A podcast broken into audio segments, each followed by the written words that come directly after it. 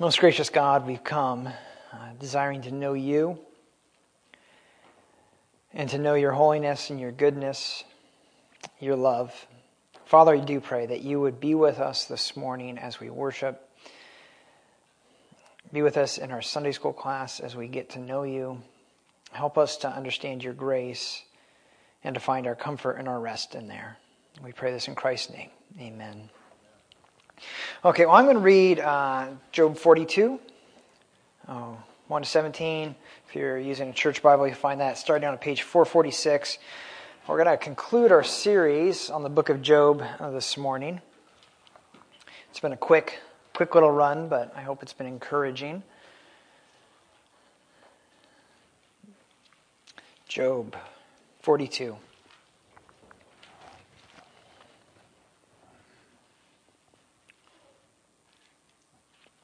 Then Job answered the Lord and said, I know that you can do all things, and that no purpose of yours can be thwarted. Who is it that hides counsel without knowledge? Therefore I have uttered what I did not understand, things too wonderful for me which I did not know. Hear, and I will speak. I will question you and make it known to me. I had heard of you by hearing of the ear, but now my eyes see you. Therefore I despise myself and repent in dust and ashes. After the Lord had spoken these words to Job, the Lord said to Eliphaz the Temanite, My anger burns against you and against your two friends, for you have not spoken of me what is right, as my servant Job has. Now therefore take seven bulls and seven rams, and go to my servant Job, and offer up burnt offerings for yourselves. And my servant Job shall pray for you, for I will accept his prayer, not to deal with you according to your folly. For you have not spoken of me what is right, as my servant Job has. So Eliphaz the Temanite, and Bildad the Shuhite, and Zophar the Naamathite went and did what the Lord had told them, and the Lord accepted Job's prayers. And the Lord restored the fortunes of Job when he had prayed for his friends, and the Lord gave Job twice as much as he had before. Then came to him all his brothers and sisters, and all who had known him before, and ate bread with him in his house. And they showed him sympathy and comforted him for all the evil that the Lord had brought upon him. And each of them gave him a piece of money and a ring of gold. And the Lord blessed the latter days of Job more than his beginning. And he had 14,000 sheep, 6,000 camels, a 1,000 yoke of oxen, and 1,000 female donkeys. He also had seven sons and three daughters. And he called the name of the first daughter Jemima, and the name of the second Keziah, and the name of the third Keren-happuch. And in all the land there were no women so beautiful as Job's daughters. And their father gave them an inheritance among their brothers. And after this, Job lived 140 years and saw his sons and his sons' sons four generations. And Job died an old man and full of days. Well, as I said, we're bringing our study of Job to an end. And last time, uh, two weeks ago, we saw uh, Job's interview with, with God. Um, and we focused on uh, Job's sin during his trial, uh, during his suffering, how he had demanded an explanation from God. Job believed that God had been unfair to him, and he wanted God uh, to hear his complaints, and he wanted to ask God just what he was thinking in allowing all these trials to come upon him. And so while Job had the opportunity to ask just those questions, he, he never actually took the opportunity because God spoke first and humbled Job by challenging Job's wisdom, Job's understanding of things, should the creation demand an answer from the Creator. Uh, he asked Job if he's able to, to really fight his own battles. Is he able to conquer the great enemy, Satan, the one who actually asked to sift him? Uh, because that's what it would take if Job went his own way. Without God, that's what would be required. He would have to be the one to conquer the great enemy. And so today we're going to see Job's response, and it's a response of repentance. And, and following that repentance, we're going to see his restoration by grace. And, and, so we might just summarize this last chapter, this last section, with this Biblical wisdom teaches us that repentance is the road to grace and life. Biblical wisdom teaches us that repentance is the road to grace and to life. So that's what we want to look at uh, today. Now, as we begin to look at Job's repentance, it is clear, it's important to be clear on which sins Job is repenting for. Why is this important? What's at stake? Why do we want to be clear, not just that Job is repenting, but for which sins he's repenting?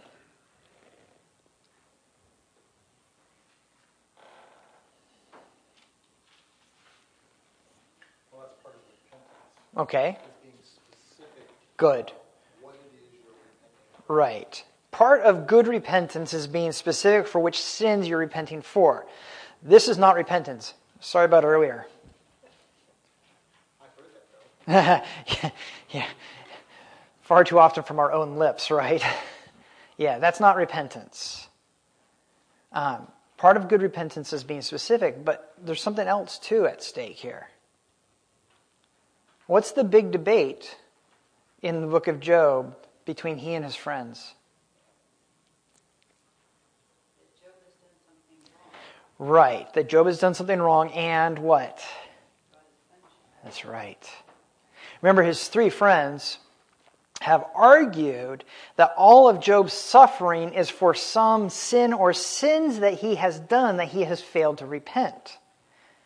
And so the question is as Job repents, is he repenting for those sins? Is he, in other words, are, are his three friends being vindicated here? See, it was your sin that brought all this calamity upon you, right? What has Job been arguing? Right. I, have got no secret sin. There's nothing that I haven't repented for and haven't addressed and offered a sacrifice for. There's nothing I'm hiding and holding on to. That's not, if I knew it, you know, right? What's at stake here is understanding who was right. Eliphaz, Bildad, and Zophar. By the way, great names if you're looking for, you know, names for your sons. Uh, is Job confessing for sins he did before the trial or since it began? That's a big difference. Elihu, on the other hand, has accused Job. Elihu, that's another great name, right? Uh, uh, Elihu accused Job not of sins before the trial, but sins since the trial began. His response to the trials have been sinful. That's the difference. Now, with whom does God agree? Eliphaz, Bildad, and Zophar, or Elihu? Yeah, God agrees with Elihu. Um, and this is now echoed in Job's rep- repentance. He quotes, he quotes God back to himself. You know, you said, you know, uh, who is the creation to answer to the creator, right? Um, in verses 3 and 4, Job shows that his sins that he's now confessing for are the sins he's committed since the trials began. It wasn't sin that brought these trials on, but his response to the trials was sinful. And that demonstrates that, that the three friends were wrong, and it destroys the theory that, that personal suffering is, is always a direct cor- corollary to, to personal sin. This, that's not why. Job's not finally saying, okay, okay, I know there was all these sins I did and brought this suffering on, I give, I'll confess, and I'll repent. That's not what he's saying. But look at what he does before he confesses. Look at verse 2. I know that you can do all things and that no purpose of yours can be thwarted. Job surrenders, and he even praises God. You are right in your ways. And, and this is actually what Elihu told him to do back in chapter 36. We, we had to skip that because of time. But Elihu told Job in chapter 36 this. He said, Remember to extol God's work of which men have sung. Remember to praise God's works. They are good. And here Job's doing it. He, he was finding fault with what God had done and God's will, and now he's, he's surrendering to it. But we, and we don't want to miss what, what Job confesses in verse, verse 5. Now my eyes see you. Any thoughts on why this might be significant in the book of Job? Uh, I think there's a couple things that this is kind of echoing back to if you kind of remember. Didn't he make a comment that uh, he wished that he had perished before he was even born, before Him? Oh, that's true. Yeah, absolutely. Yeah, he asked for complete blindness, right? Yeah, absolutely. His and the world's, right? Yeah, if only. Good. That's good. I hadn't thought about that. I like that. There's a very famous quote in the book of, of Job Yet with my eyes I shall see my Redeemer, right? They're, they're, early on in the midst of it, and, and, and a lot of implications are in context. He's actually talking about in the life to come. But now he's done what he said he would. Good, that's good. But there's something else. What's he essentially been accusing God of throughout all of this? Um, obviously, doing unkindness. But um, does he think God's been with him or that he's been abandoned?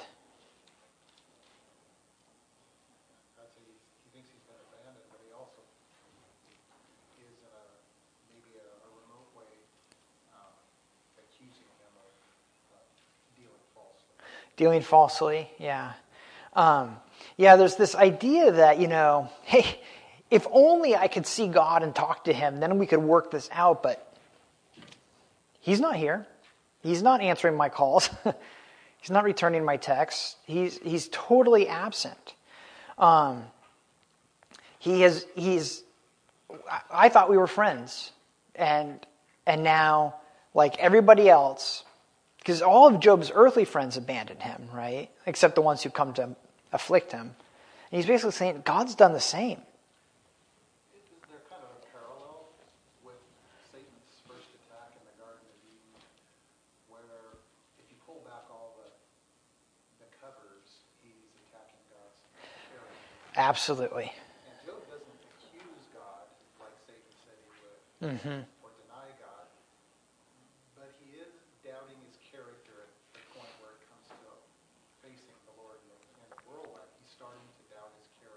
Yeah, yeah, and he uh, he won't just come right out and curse God and die, which his wife so kindly suggested he do. Uh, but the questions abound, the veiled accusations, uh, and, and, there's that insinuation, you know, uh, God has abandoned me, and if He hasn't abandoned me, maybe I wish He would. Because if this is what His presence in my life is like, I'm, I'm okay without it. Um, the idea is he, he's saying, I wished I, I, I could get an, a, a, um, what's an audience with the Lord, but I can't. And now he's saying, okay, the veil's been pulled back. I have seen who God is. I got my audience. I now understand.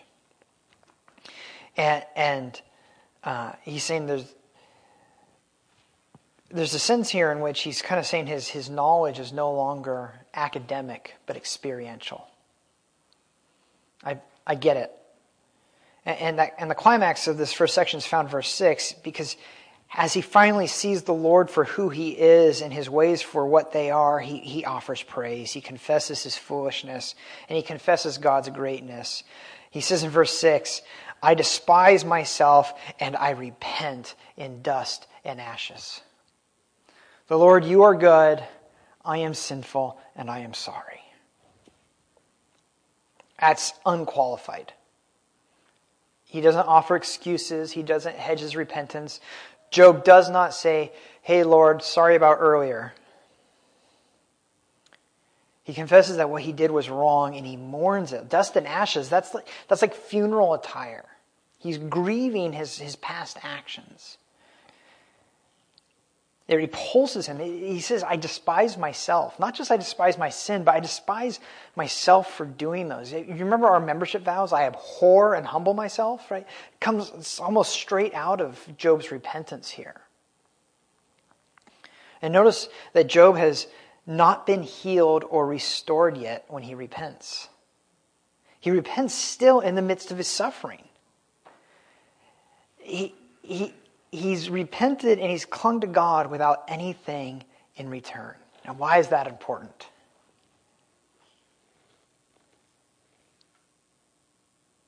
Well, again, it proves Satan wrong. that's, that's exactly right. Because what did Satan say at the beginning? You hedged him in. You hedged him in. Tit for tat. You pay him, he respects you. Right. Does Job follow you for nothing?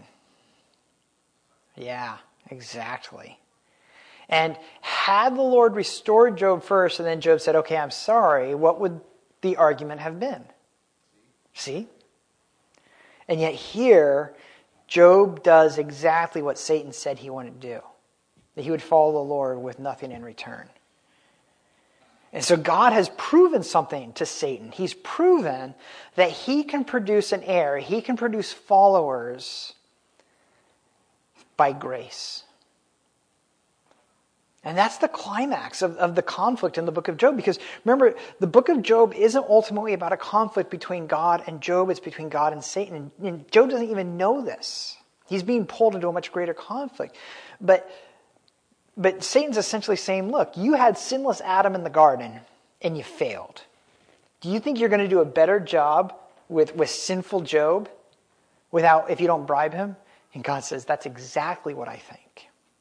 I can do more by my grace than a sinless person can do through the law.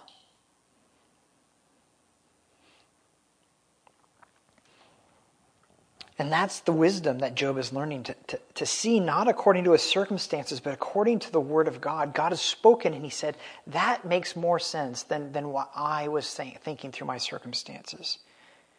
The fear of God is not contrary to the grace of God. Uh, it's, it's truly understanding who God is that makes Job appreciate and cling and understand and receive God's grace. So here's a beautiful picture about how, how God's holiness and his majesty lead to a healthy fear that, that lead us to cling to him and take comfort in him. Now we want to move on to verses 7 through 17 in the restoration of Job. And as we do, uh, it would have been helpful if we had read chapter 29.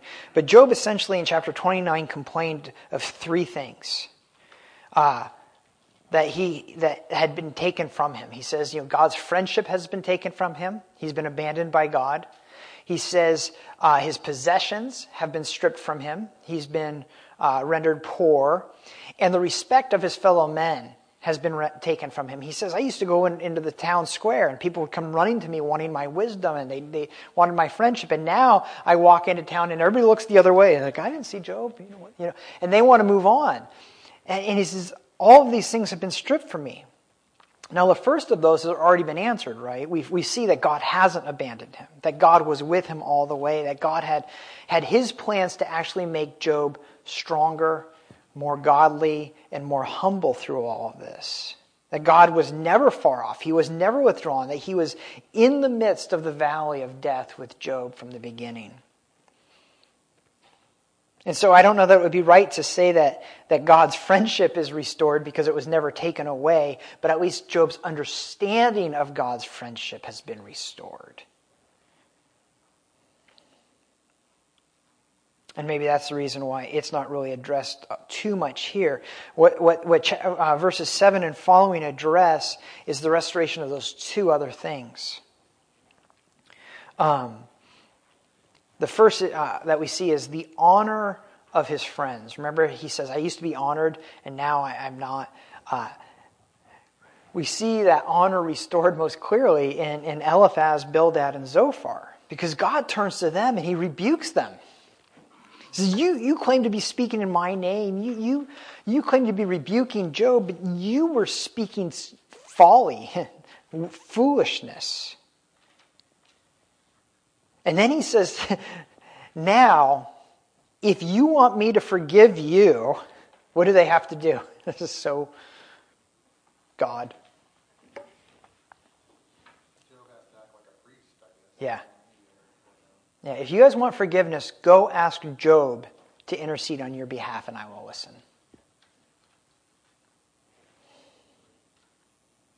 they obey. And they go to Job, and he prays for them. And that's an act of submission, it's an act of respect, it's an act of honor.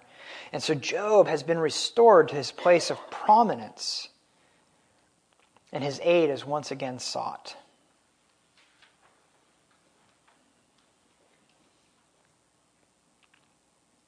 What do you notice about the restoration of Job's wealth in verses 10 to 17?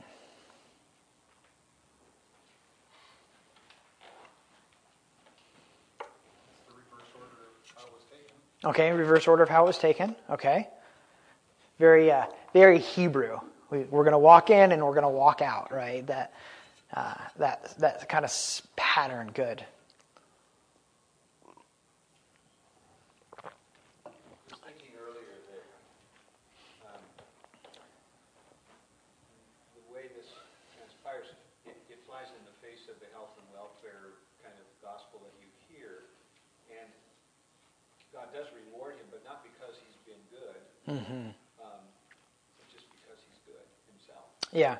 God restores Job out of his kindness and grace, not because of Job's goodness, and he's earned it, right? It's not an if this, then that. Yeah, yeah. Good. Good. What else do you notice?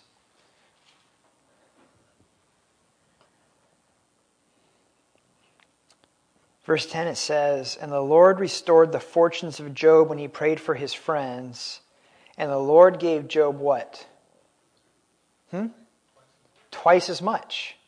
Right? And then he demonstrates this in verses 12 to 16. In chapter 1, we, we were told that he possessed 7,000 sheep, 3,000 camels, 500 yoke of oxen, and 500 female donkeys, and many servants, more than any, uh, so that uh, this man um, was, was more wealthy than any other. Now, now we're told that he has what? 14,000 sheep where he had 7,000, 6,000 camels where he had three, 1,000 yoke of oxen where he had 500, and 1,000 female donkeys where he had 500. When, when, it, when, when it says that God restored his fortune to him twice as much, he means like to the number, right? It's not metaphorical, it's not literary. He's like, oh, he's twice as blessed as he was before. It really means like when you do inventory, it's doubled. We even see that possibly in his life. Who, who remembers what the Psalms say about the life of a man? The years of our life are 70. Or if by strength, maybe 80. And then they're soon gone and we fly away. What's 2 times 70? 140. And Job lived another 140 years. Even the length of his days seems to be doubled, doesn't it? Right? The Lord is blessing Job double. For everything he took away, he's repaying double. For everything he allowed to be taken away. He must have been pretty old because he already had kids that were out of the house. Yeah. They had to be probably in his 80s. Yeah. I, I don't know. I know people in their 50s whose kids are out of their home, Butchie. Yeah, but they had children much later in life. Yeah, maybe. Yeah, it's po- I mean, so we don't know. He could have been in his 50s, 60s, 70s, 80s when this and then and then still lived another long period of time. Absolutely. What wasn't doubled? His sons and daughters. What do you guys think about that? First, maybe before I ask you that question, what is the correlation to the sons and daughters he lost at the beginning? What did he have at the beginning? Seven sons and three daughters. Seven sons and three daughters. And what does he have after the trial?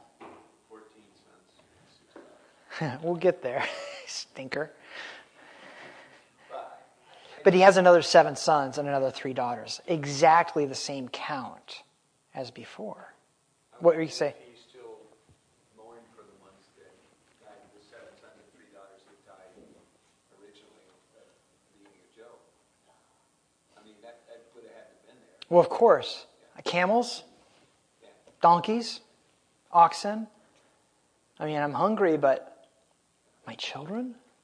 I grieve. I, uh, last week at a wedding, I, I, ran into an old friend. They had um, lost a child in infancy.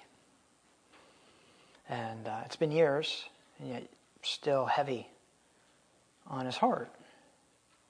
Um, I was thinking about this passage. Um, you know, it's incredibly quiet here. This is the wife. Yeah, it doesn't say anything about her. Yeah. So, what do you guys think about that? Double the camels, double the oxen, double the donkeys. He doubled the children. but he doubled it. Why? Because he already had those children. Hmm. Just because they weren't living didn't mean he didn't have them. Yeah. See, that's that's what people wrestle with here because on one hand you sit there and you say, well, the children are the most important. Why aren't they doubled? Right? And yet you can't help but see the correlation seven sons, seven sons, three daughters, three daughters. You can't help. It's not like, and he had more children, or he had seven daughters and three sons, or something. It, it's exactly to what he lost in chapter one. And, and, then, and then you say, well, why not? And some people say, well, you can't replace children. Well, that's true. That's true. You can't. But he hasn't really lost them. But he, there you go. Yeah. He won't come to me, but I will go to him. So here's the question In heaven, how many camels does Job have? Zero. In heaven, how many oxen does Job have? Zero. In heaven, how many, uh, I forget which animals I've already done, but you get the point, right? But in heaven, how many sons does Job have? 14. And in heaven, how many daughters does Job have? Six. Job, if he has the eyes of faith, will see that his children have been doubled. If he doesn't see as this world sees, but if he sees as the Lord has taught him to see, he will realize that his children have been doubled, but he will not experience that fully until the resurrection. And so, yeah, Dave, you're right. He's got 14 sons and he's got six daughters. Um, the resurrection shows itself in the book of Job in the fact that the number of children on earth is not doubled, but in heaven is. And that's meant to be a comfort for, for people like my friend who lost a child in infancy and, and they every day put three kids to bed and yet in heaven they will know their fourth. And this is a comfort to parents who have lost children in miscarriages. The book of Job is meant to drive home to us that our hope is not tied to what we can see in this life but in the resurrection to come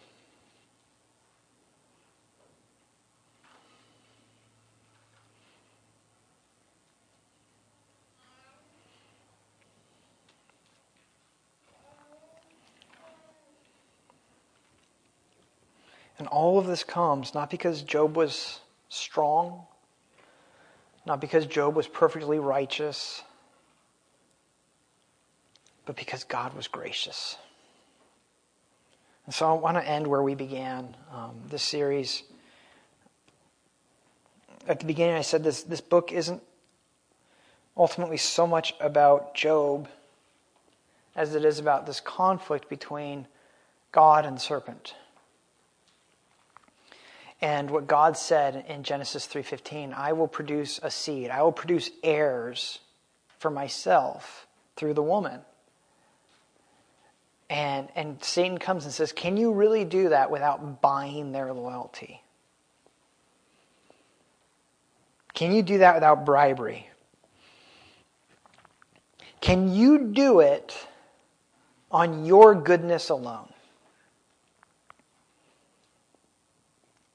And God's answer is I can do more through my grace than even a perfect, sinless individual can do through his own strength. And so, as Job clings to God with, without bribery, without even understanding this, this conflict going on all around him, he becomes the demonstration that God can indeed save for himself a people no matter what befalls them. Why should that be a comfort to us? Going back to where we started with, with the book of Job and, and, and how we tend to read it. Again, how do we tend to read the book of Job?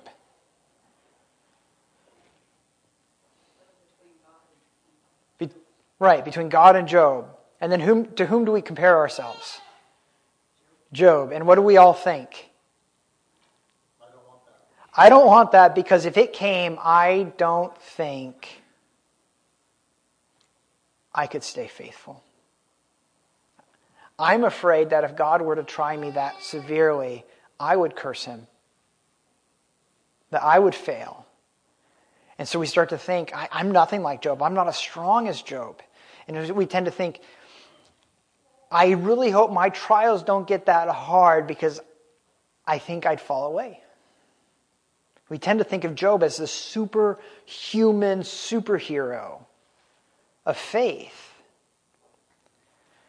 And that's not what the book is about. Job fails not before it starts, but a lot afterwards. But God doesn't let him go. In other words, the book of Job isn't meant to quake, make us quake in the shadow of some impenetrable superhero of the faith to whom we can't identify, but it, it's meant to give us a, a, very real look at the pains and anguish of a fa- fellow pilgrim and even his failures. And, and in the midst of that, to see the supernatural grace of God that holds on to that pilgrim in the midst of his struggles. And so it's, it's really meant to assure you that if God can preserve Job through that, he can preserve you through anything. It's meant to drive you to God's power, not your own. He, and not only that, but he can bring you onto the other side of your trial more holy, more self aware, and more dependent upon God than you started. And it shows you that, that your current suffering is, is no sign of um, that, that you don't belong to God. It's a proof that, that blessings often come through trials. And so the book of Job is the story of God's grace, a rich and beautiful and triumphant grace.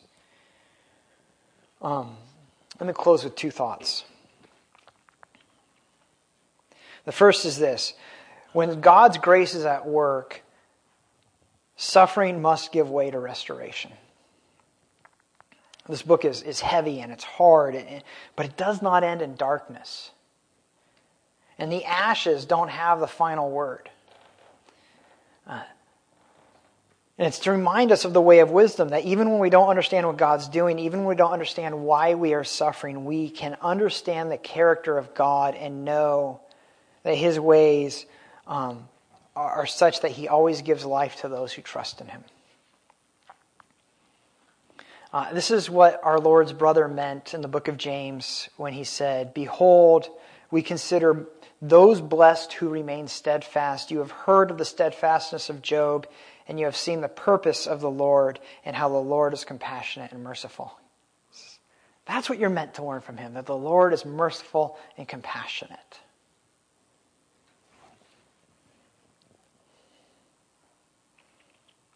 One more reflection.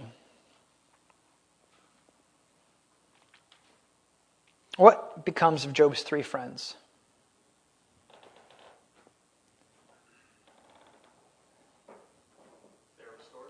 They're restored.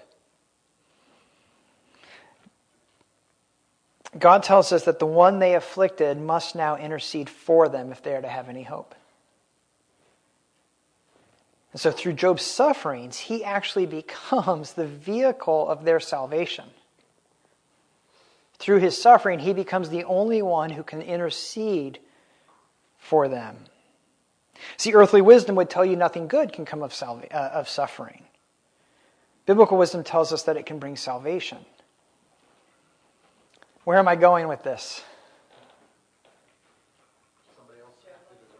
Someone else acted as a priest? What?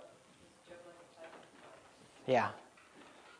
How often? See, see, the problem is we, we, we tend to sit there and go, Am I like Job or whatever? And yet, really, who are we like? Bildad, Eliphaz, Zophar, right? We, we accuse the innocent one of all sorts of things.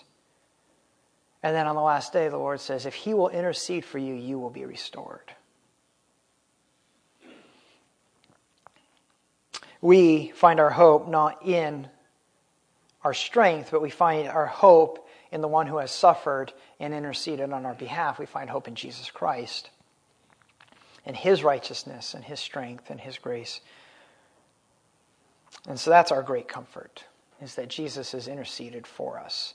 And so even as we see, you know, the, the temptation in passages like this is always to look at the one who uh, is being um, rude and obstinate and just judge them. But usually that's the one the Lord wants you to identify with.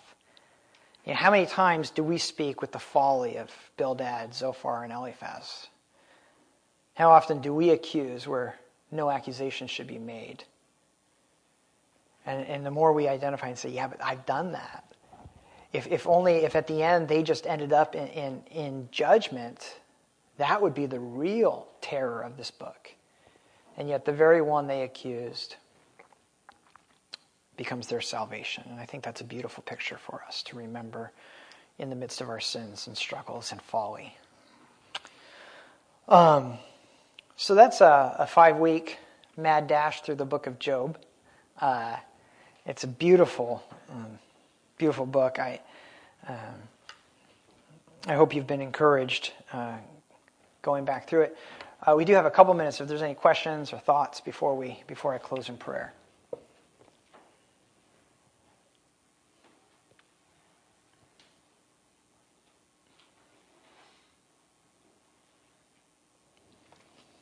Well, it's I, preachers when or Sunday school teachers when they, they hear no questions, they they like to believe, oh man, must be so clear. Every question's been answered. But typically, it means you've been so confusing that no one can actually form a question. So, uh, I'll, I'll, take the first uh, in hopes. But let's pray. Our gracious God, we we thank you for this book. We thank you for the assurance that even in our weakness and our confusion and our folly, that you preserve us and you make us more holy through our trials. And we thank you that your Son suffered and interceded on our behalf, that he did not offer seven bulls, but himself to bring us peace. And Father, we thank you for the resurrection, that one day all who belong to you and have been stripped away from us shall be restored and we shall see you face to face and delight in your presence for all eternity.